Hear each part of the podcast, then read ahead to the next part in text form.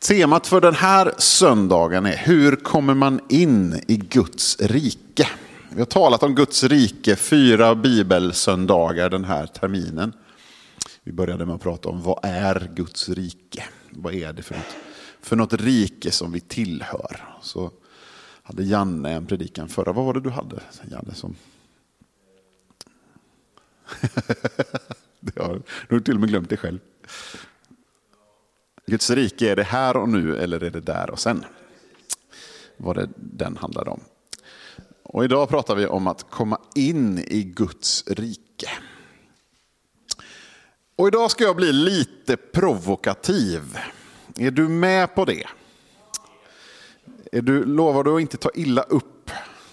Ja, jag ska inte vara provokativ med flit, men vi ska prata faktiskt om lite frågor som är aktuella och där det gnisslar och skär lite.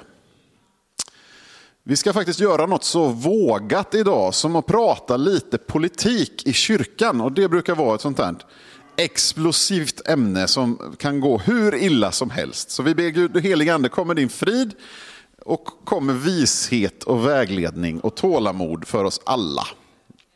Men det här har faktiskt bäring lite grann på att komma in i Guds rike det har ett, ett samband med det. Och Gud påminde mig om det här när jag förberedde den här predikan. Om att det här är en fråga som liksom illustrerar vad det handlar om. Vad är det egentligen att komma in i Guds rike? För just nu finns det en fråga som är väldigt infekterad politiskt i det här landet. Och det är frågan om vad det innebär att komma in i Sverige. Nu vart det alldeles tyst. Men i, i, valresultatet nu så var det alltså 20 procent av valmanskåren som la sin röst på Sverigedemokraterna. Så att rent statistiskt, nu är vi cirka 20 människor här inne, rent statistiskt om vi är representativa för befolkningen i Sverige, så är det fyra stycken av oss här inne som har röstat på SD i riksdagsvalet. Och sex stycken som har röstat på Socialdemokraterna om vi här som är samlade är ett representativt statistiskt urval av Sveriges befolkning? Nej, det är vi nog inte. Det tror jag inte det är. Men eh, tittar man ut över kyrkan så möter jag människor som förfasar sig över utvecklingen och tycker att det här är ju hemskt. Hur kan människor tänka så här? Hur kan man någonsin tänka sig att rösta på Sverigedemokraterna? Och så möter jag människor som också tillhör Guds rike och som finns i församlingen som lever ett varmt kristet liv som tänker precis tvärtom och säger jag måste. Jag kan inte längre med gott samvete inte rösta så här. Och däremellan blir det en, en ganska så stark konflikt. De ena säger hur i all världen kan du? Och de andra säger hur kan jag inte? Och båda ser frågan från varsitt liksom håll. Och vi ska inte gå in i och bända och bryta i vad som är rätt och fel i det, utan det lämnar jag till var och en att tänka själv. Det är inte därför jag lyfter upp den här frågan, utan just för att belysa med det exemplet, vad är egentligen ett rike? För det här har bäring på att komma in i Guds rike. Det finns lite, det finns lite principer i den här skiljefrågan som, som Bibeln belyser. Därför att om ni minns från för förra gången när jag pratade om vad är Guds rike, så konstaterade vi att Guds rike är ju egentligen inte ett land. Utan vi skulle hellre kanske prata om Guds konungsliga välde. Guds konungsliga välde, det vill säga det välde där Guds konungamakt råder över. Ordet rike i grundtexten, både på grekiska och hebreiska, signalerar härskarmakten från en monark. Alltså inte ett landområde specifikt, utan landområdet inom vilkets gränser den här kungamakten som utgår från tronen härskar. Så när vi pratar om Guds rike så är det den, på engelska så finns det ett bra ord som heter realm. Realm, har ni hört det ordet på engelska? Så det är ett välde, eller ett, ett, ett, eh, en, eh, det behöver inte vara ett geografiskt område utan det kan vara ett, ett, en intressesfär, skulle man kunna prata om. Geopolitiskt då pratar man ju det om att det finns en intressesfär på en viss arena av jorden och sådär. Det skulle kunna vara en sån här realm. Och det är Guds rike är den intressesfär där Guds makt härskar. Där Gud får råda, där Guds vilja blir verksam. Det är Guds rike. Och slutligen, vid tidens slut så säger, säger både Jesus och, och de andra författarna i Bibeln att det kommer en dag när, när Jesus härskar oinskränkt. Då finns det inga andra riken kvar. Det finns bara Guds rike kvar. Alla andra riken har lagts under Kristus. Vi är inte där än, men vi är på väg dit. Det kommer en dag när Gud är färdig med historien så som den ser ut idag. Där han säger nu är det stopp, nu finns det inga andra riken kvar. Nu, nu regerar jag med oinskränkt makt och tillåter ingenting annat att finnas än Guds rike. Och det är en fantastisk och underbar och alldeles strålande dag för oss som är i Guds rike. Men det är en ganska hemsk dag för den som vägrar att se och ta del av och vara med i Guds rike. För helt plötsligt finns det ingen plats kvar. Det finns inget utrymme att ha en egen vilja. Det finns inget utrymme att gå emot vad Gud säger. För att om Guds rike är allt som finns och Gud härskar med oinskränkt makt, så måste vi som ingår där vara inlämnade i Guds vilja. Vi har kommit dit där Guds vilja är min vilja, de är ett och jag har inte längre någon upproriskhet kvar.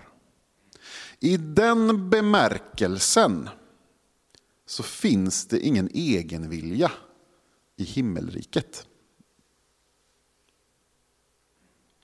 Inte så att Gud styr oss som marionettdockor, att vi inte kan tänka själva och inte agera själva. och så där. Men så att säga min egenvilja, den där jag gör min sann som jag vill, den finns inte kvar. Den kan inte finnas kvar därför att Gud härskar, Gud är allt och i alla. Det innebär att i himmelriket i slutändan så har allt det där dött. Den gamla människan är verkligen död och borta. Och det som finns kvar är Guds rike. Vad har nu det här med valresultatet att göra tänker du nu? Det här var ju väldigt långsökt. Ja. Det är nämligen så att den här skiljefrågan som finns i svensk politik nu, den är synen på vad innebär det att vara del av ett rike? Vad innebär det att vara svensk? För vi kan ju vara med, vi kan hålla med om det, att man kan befinna sig i Sverige utan att vara svensk, eller hur? Man kan ju vara här som turist på besök.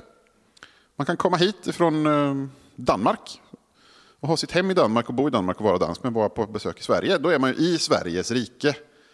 Men man är ju inte en del, man är bara här och hälsar på. Och här står skiljelinjen också lite grann politiskt, där ena sidan hävdar att det måste finnas en kulturgemenskap för att man ska vara del av ett rike. Så tänker man om man är åt höger i den här skalan. Och tänker man åt vänster så tänker man, nej det är mångkultur, vi gör inte skillnad på människor här. Utan vi påverkar inte hur människors kultur ska vara. Det får var och en göra precis som man vill. Vi blandar alltihopa och gör en mix. Man tänker multikultur. Och jag tror personligen att mycket av anledningen till att det blivit som det har blivit rent politiskt i Sverige, att det har liksom blivit en dragning emot det här hårdare sättet att se på människor, det är att det här multikulturella eh, samhällsbygget, det är inte helt problemfritt. Därför att det för med sig saker, om man säger att vi accepterar alla kulturella uttryck på alla sätt från alla människor, så måste man acceptera saker som är ganska onda. Om du kommer från en kultur där man i den kulturen förtrycker, trycker ner och förnedrar kvinnor. Och så flyttar du till Sverige där vi inte gör det. Då måste den delen av kulturen bort. Den kan man inte ta med sig in. För man kan inte leva i Sverige framgångsrikt och vara en förtryckare som trycker ner kvinnor runt omkring sig. Det är liksom inte acceptabelt i det här landet. Om man kommer från en odemokratisk eh, stamkultur där man har hedersförtryck. så måste den delen av kulturen dö bort om man ska inlemmas i den kulturen som finns i Sverige. Så det finns liksom en spännvidd i den här frågan. Eh, och på samma sätt så är det så att du kan vara i Guds rike, på samma sätt som man kan vara i riket Sverige, utan att vara på sätt, så att säga, en del av själva riket. Så kan man vara en, i Guds rike utan att vara en del av det. Vi går till Matteus 13. Får jag bläddra lite i min bibel, för jag har inte satt upp eh, såna här bokmärken idag. Matteus 13. Eh, verserna 24 till 30. Så är det Jesus som talar. Och han använder en liknelse. Det här är liknelsen om ogräset. Han säger, han lät dem höra en annan liknelse. Med himmelriket är det som när en man hade sått god säd i sin åker. Medan alla låg och sov kom hans fiende och sådde ogräs mitt bland vetet och gick sen sin väg. När säden växte upp och gick i ax visade sig också ogräset. Då gick tjänarna till sin herre och sa, Herre, var det inte god säd du sådde i din åker? Varifrån kommer då ogräset? Han svarade, det är en fiende som har varit framme. Tjänarna frågade, ska vi alltså gå ut och rensa bort ogräset? Nej, svarade han, då kan ni rycka upp vetet samtidigt som ni rensar bort ogräset. Låt båda växa tills det är dags att skörda. När skördetiden kommer ska jag säga till dem som ska skörda, rensa först bort ogräset och bind ihop det i knippen att eldas upp. Men vetet ska ni samla i min lada. Och sen i, vecka, i vers 36 så ger Jesus en tolkning av den här liknelsen. Han säger att sen lät han folket gå och återvände hem. Hans lärjungar kom då fram till honom och sa förklara liknelsen om ogräset i åkern för oss. Han svarade, den som sår den goda säden är människosonen. Åkern är världen. Den goda säden är rikets barn och ogräset är det ondas barn. Fienden som sådde det är djävulen. Skördetiden är världens slut och skördefolket är änglarna. Som när ogräset rensas bort och eldas upp ska det bli vid världens slut. Människosonen ska sända ut sina änglar och de ska rensa hans rike från alla som förleder människorna och bryter mot lagen. Och de ska kasta dem i den brinnande ugnen. Där ska man gråta och skära tänder. Och då ska de rättfärdiga lysa som solen i sin faders rike. Hör, du som har öron. Det är ganska hårda ord. Ganska tuffa ord att lyssna på från Jesus. Men han skräder inte jorden, han lindar inte in det. Han säger att så här är det. Det finns god säd och det finns ond säd. Och den onda säden får inte komma med in i Guds rike därför att där härskar Guds vilja oinskränkt. För annars vore inte himmelriket himmelriket. Om ondskans säd får följa med in så fortsätter ogräset att spira. Därför måste skördefolket, änglarna, rensa ut ogräset och skilja vetet från ogräset och göra en åtskillnad däremot, däremellan. Det måste finnas en åtskillnad. Och på det viset så är himmelriket inte multikulturellt. Himmelriket är en monokultur.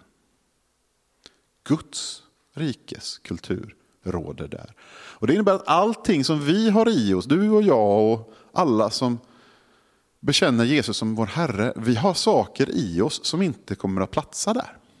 Saker som måste skäras bort och ansas. Det är det som är helgelsen, det är i, det är i oss som är i uppror mot Guds rikes kultur. Det måste Gud hjälpa oss att plocka bort om vi ska kunna vara med. Det finns en process av helgelse från det att vi blir födda in i Guds rike och kommer in i, i gemenskapen med Herren. Där han tuktar och ansar och rensar och renar och liksom vänder oss till att bli de han har tänkt oss att vara. Just därför att de delarna får inte plats i Guds rike. Vi kan inte fortsätta att vara upproriska och rebelliska. Den delen av oss måste dö. Det är därför Jesus talar i de termer han gör, att den som söker rädda sitt liv ska mista det. Men den som mister sitt liv ska finna det. Den som är beredd att dö bort ifrån allt det där i oss, som vi själva vet att vi inte vill ha egentligen. Vi vet ju det här i oss, vi känner det på oss att liksom, nej, men den, här delen, den här delen vill jag göra upp med, men jag förmår inte riktigt, jag har det inte i mig. Jag har inte kraften att leva ett rättfärdigt liv i mig själv. Det går helt enkelt inte. Men för Gud är allting möjligt på det sättet. Gud kan hjälpa oss och det gör han genom livet. Och det gör han och fullkomnar i livets slut när vi blir så att säga, skapade på nytt vid uppståndelsen. När vi får en, en uppståndelsekropp och får vara med honom i evighet. Men på det viset så är Guds rike monokulturellt. Det vill säga det finns bara en kultur och det är Guds rikes kultur. Det är däremot inte likformigt. Det är väldigt mångfald i Guds rike. Det finns folk av alla stammar och länder och språk. Det finns uttryck för olikheter i mångfald, myriaders olika sorters människor. Så det är inte likformigt. Utan vi kommer från alla möjliga bakgrunder, alla möjliga folkslag, alla möjliga traditioner, alla möjliga olika eh, språk talas, alla möjliga olika uttryck för sång och dans och kultur och konst och allt gott som människor kan skapa när vi är liksom i, i samklang med våra skapare. Allt sånt bevaras. All den här mångfalden av saker som Gud har skapat, den bevaras in i himmelriket. Det kommer finnas en, en myriad av olika uttryck för olika sätt att vara människa i samklang med Gud. Så det är inget homogent gudsrike på det sättet. Men det är ett samstämmigt gudsrike som enas kring Kristus. Där Kristuskulturen är i centrum. Och det finns gott om människor som lever i ett kristet sammanhang som inte ännu har kommit in i Guds rike. Och vi kan inte skilja, precis som i liknelsen om sådden, så kan inte vi skilja mellan vete och ogräs. Det är inte upp till oss att försöka peka ut och säga du är dålig, du är bra, du är en fin kristen, du är en dålig kristen, du är nog inte frälst, du är nog frälst. Det säger till och med Paulus att det, det, det får vi inte göra, vi får inte sätta oss till doms över det. Inte våran plats att döma. Men däremot så måste vi vara medvetna om den här situationen att Guds barn och världens barn de växer upp tillsammans i den här åkern. Det kommer alltid vara så i en församling eller ett sammanhang att det finns människor som, som Gud har berört och så finns det människor som har ett sken av helighet. Och Det där är upp till var och en att pröva sitt eget hjärta, men framförallt för upp till Gud att känna vem som är vem. Men det kommer en dag eh, där det här ställs på sin spets. Så vi ska kika lite i första Korintierbrevet 6. Där Paulus talar lite om det här att vi kan liksom inte leva hur som helst. Den här monokulturen som finns i Guds rike, den ställer vissa krav. Första Korintierbrevet 6, vers 9 till 11.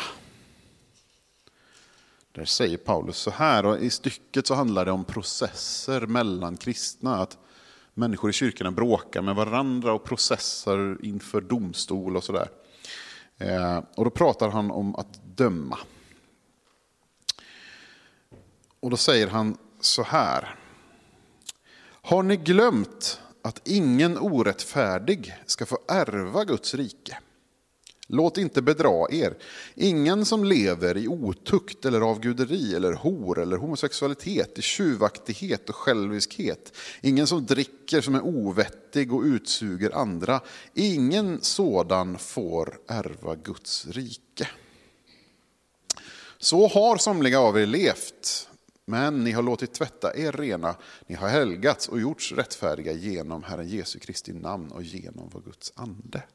Vi bär det här med oss. Så det handlar inte om vad vi en gång har gjort. Utan de han det han talar om här är att liksom en kontinuerlig livsstil av att ha en ovilja att omvända sig. Jag vet att det här är fel, men jag vägrar. Jag vill inte låta Gud rena det här. På mitt, det här området av mitt liv tänker jag inte ge upp inför Gud.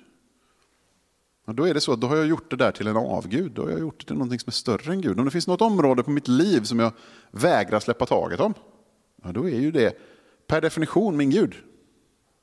För om Gud säger det här som du håller dig så hårt, det håller du hårdare än vad du gör mig. Jag ber dig nu släppa taget om det, så ska jag hjälpa dig att bli hel. Och vi säger nej, jag vill inte. Vi kryper tag i det där som ett litet barn drar tag i sin nalle. Och liksom säger nej, nej, nej jag vägrar. Det här är mitt. Det här får du inte röra. Då håller vi det där på ett sätt som gör det till en avgud i vårt liv. Och det säger Paulus att det kan vi inte fortsätta med. De här onda sakerna som han, han rabblar upp i den här listan. Det är sådana saker som Gud måste få skala bort. För att om vi kontinuerligt ett helt liv fortsätter att hålla kvar vid det där som var avgud, så är det en symbol på att då, är vi inte, då har vi inte en del i Guds rike. Det finns ett, det finns ett, en, en, ett lackmustest här, att säga att ja, men om du fortsätter hålla i det här, då är det någonting som är fel, då är det någonting som är sjukt, då är det något som är trasigt, som du inte har låtit Gud ta tag i. Sen kan det vara så att vi har vi har ärligt inför Gud kämpat med vår synd och säger att det här är svårt för mig. Jag släpper taget om det men det liksom är som ett kladdigt häftplåster. Att jag får inte riktigt loss det från fingret. Liksom. Och det är en annan sak. Så känner du inte att du liksom går in under någon dom. Utan mer, vi behöver vara medvetna om det här när vi möter människor som brottas med problematik. Så måste vi vara medvetna om det. Det är inte upp till oss att döma. Så vi kan inte komma med pekfingret och säga du är dålig, du är bra. Men vi kan samtidigt heller inte säga allt är okej. Okay. Nej, men släpp du det där, det gör inte så mycket. Vi kan inte släta över. Vi måste stå stadigt och säga, det här säger Guds ord att det måste vi ta tag i. Det här är någonting som inte är Gud till behag. Vi måste vara ärliga med det så att människor får en chans att se sina handlingar i ljuset av Guds ord och säga, okej okay, men vänta nu, det, det här säger ju Gud att jag behöver lägga av mig. Hjälp mig då att lägga av det. Och vi kan komma med som en medvandrare på den vägen och säga okej, okay, jag vandrar tillsammans med dig. Jag dömer dig inte för din synd, för jag är också en syndare. Men tillsammans så går vi till Herren och säger hjälp oss. Vi ber tillsammans, vi lever tillsammans, vi lyfter upp varandra och lever ut Guds rike på det sättet att vi blir upprättade. Hur blir man då en del av Guds rike? Om det finns den goda sådden och ogräset samtidigt? Hur övergår man ifrån att vara ett, ett frö av ogräs till att bli ett frö av god säd? Hur gör man det? Ja, det är helt omöjligt. Sorry. Hur ska du göra? Ja, det är kört. Du har inte en chans. Jag är ledsen. För lärjungarna kom till Jesus och frågade samma sak nämligen. I Matteus 19 och 23 så har de talat om det här. Det är i samband med att Jesus möter en ung man som hade just en sån här avgud som han kramade nära sitt hjärta som han inte ville släppa taget. Och Jesus såg det där i den unge mannen. Han såg rätt igenom honom och pekade på hans avgud och sa, vill du komma in i mitt rike? Då får du släppa den där nallebjörnen som du kramar så tajt och ta mig istället. Det var en ung man som ägde mycket, för honom var det rikedom. Och Jesus sa till honom, sälj allt, ge det till de fattiga. Kom sen och följ mig. Det var inte ett hårt ord, det var bara ett ord som var väldigt hårt för den mannen, för det var hans avgud. Så han gick därifrån bedrövad. Och i vers 23 så säger Jesus till sina lärjungar, sannerligen, det är svårt för en rik att komma in i himmelriket. Ja, jag säger det, det är lättare för en kamel att komma igenom ett nålsöga än för en rik att komma in i Guds rike. När lärjungarna hörde det så blev de bestörta och sa, vem kan då bli räddad? Jesus såg på dem och sa, för människor är det omöjligt.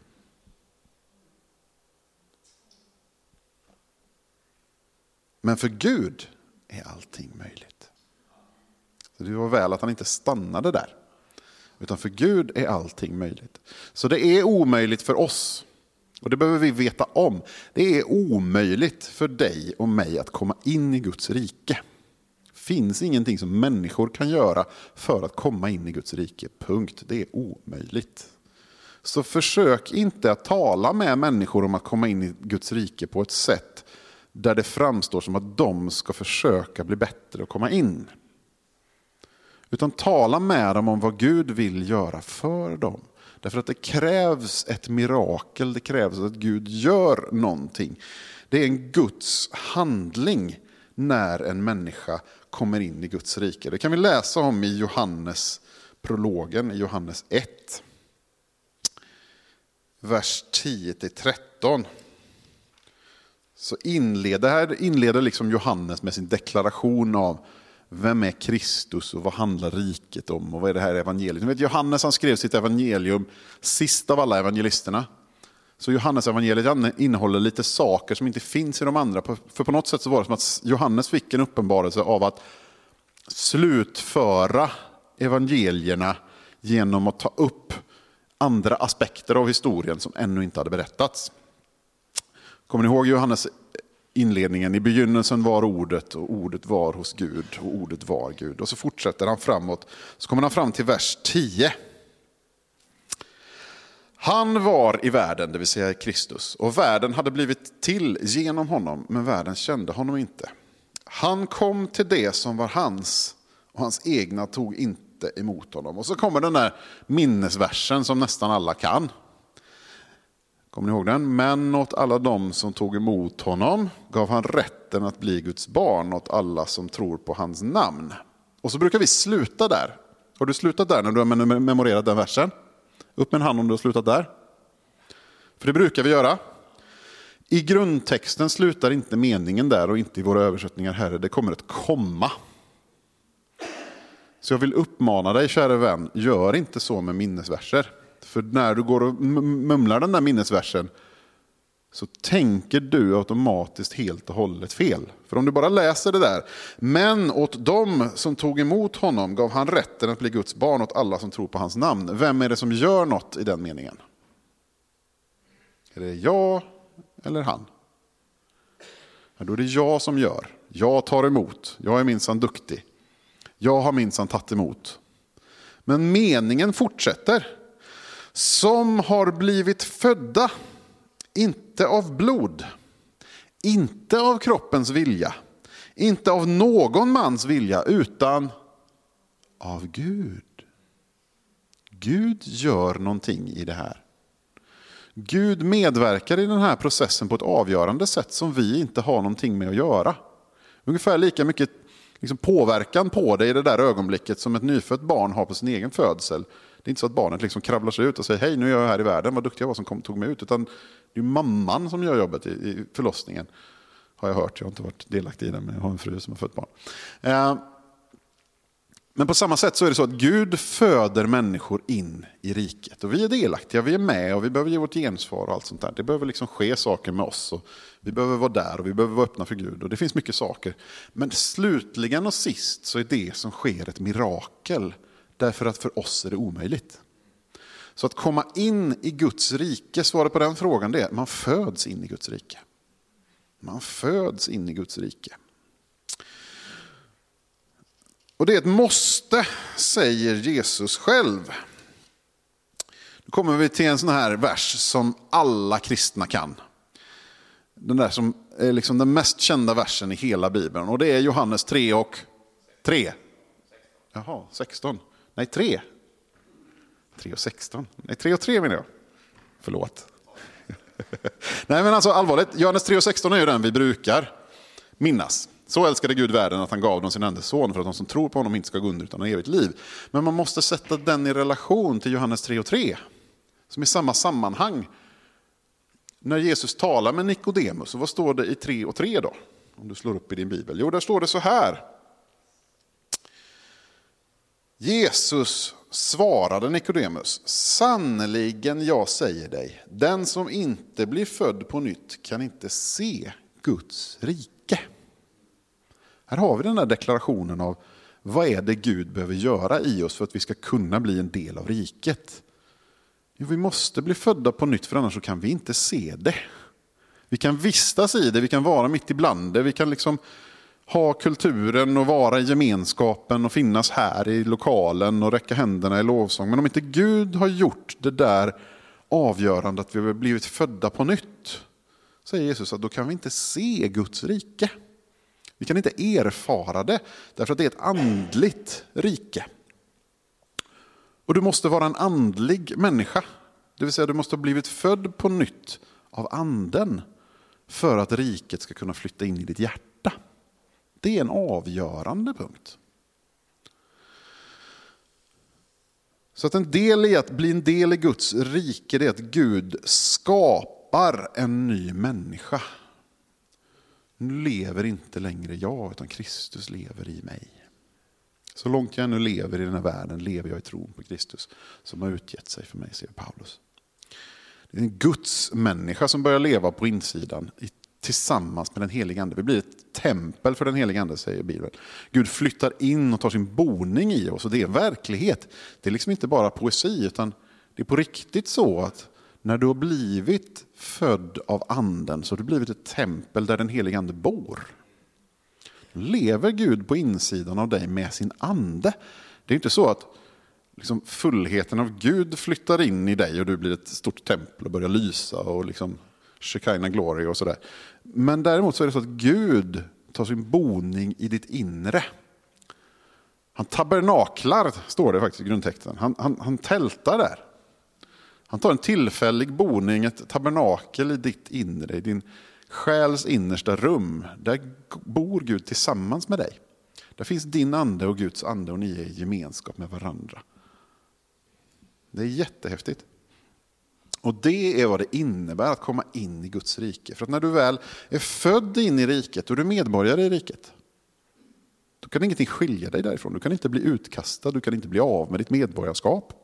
Det finns inget du kan göra för att liksom döda den här andemänniskan i dig. Den är odödlig, den har Gud skapat till gemenskap med sig själv. Det här är någonting som Gud gör som är evigt. Han har plockat ut dig. Du är född på nytt. Och det som är fött på det viset av ande kan inte dö. Anden kan inte släckas. Anden är evig. Det är ett evigt liv som lever i dig.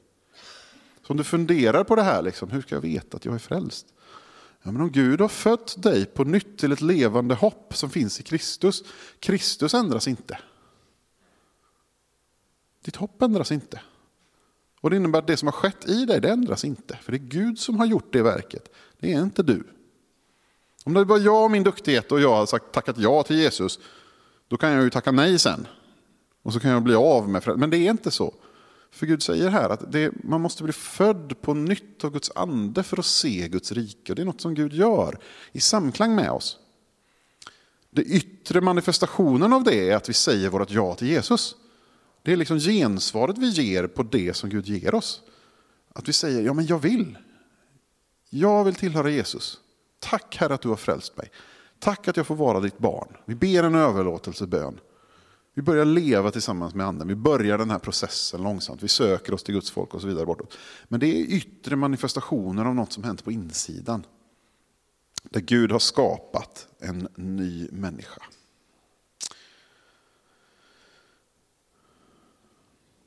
Så för att sammanfatta det här, då, hur kommer man in i Guds rike? Jo, man föds in i det. Guds rike är en stor mångfald av länder, folk, stammar och språk. Därför att det finns människor från alla sammanhang över hela jorden, alla tider, alla platser, alla kulturer, alla folkslag som har genomgått den här pånyttfödelsen i Kristus. Det finns människor överallt ifrån som har en gemenskap med varandra i det att vi är födda in i Guds rike. Vi är medborgare i samma nation i himlen. Så när du möter en broder från Indien eller Afghanistan eller från USA eller från Sydamerika eller Afrika eller vart ifrån du nu träffar någon så kan ni ha det gemensamt att ni ser Kristus i varandra.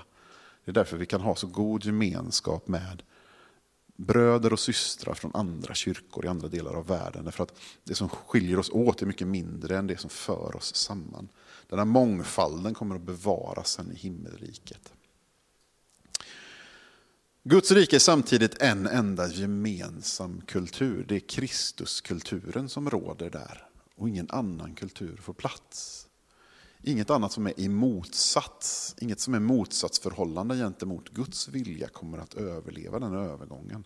Utan det som är gott och i samklang med Gud och det som vi har skapat som är vackert och fint kommer bevaras och allt annat kommer Gud hjälpa oss att plocka bort. Guds rike är ett barnaskap som du föds på nytt in i. Och där faller all vår egen prestation. Vi har inte gjort någonting för att åstadkomma det här. Det är vår fader som har fött oss in i det. Vi gör någonting för att samarbeta med honom och växa i det och vandra tillsammans med honom. Och vår vilja är aktiv och vi, vi kämpar och strider den goda kampen.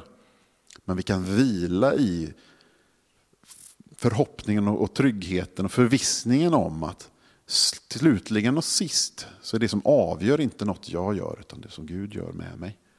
Så där vilar min min trygghet, min saliga visshet, min ljuvliga ro, den vilar i Gud har fött mig på nytt till ett levande hopp. Guds rike syns och hörs. På deras frukt ska ni känna dem, säger Jesus. Hur ser man att en människa har gjort den här övergången? Ja, det börjar att spira och grönska. Det börjar komma frukt som inte fanns där förut. Det är kännetecknet på att vi har övergått från döden till livet. Att vi börjar bära god frukt. Jag vill inte längre det jag ville förut. Jag får nya begär, jag får nya önskningar. Jag vill lyfta händerna i lovsång. Jag vill be, jag vill läsa min bibel för att jag får. För att jag får vara tillsammans med min Gud. Jag vill göra gott mot andra därför att Kristus kallar mig till det. Jag vill leva det här livet som som jag får möjlighet att leva och Gud hjälper oss med det. Sen har vi saker vi brottas med var och en till mans. Men livet i Guds rike är ett liv fullt av möjligheter att vandra tillsammans med Gud. Och Det tackar vi honom för i Jesu namn. Amen.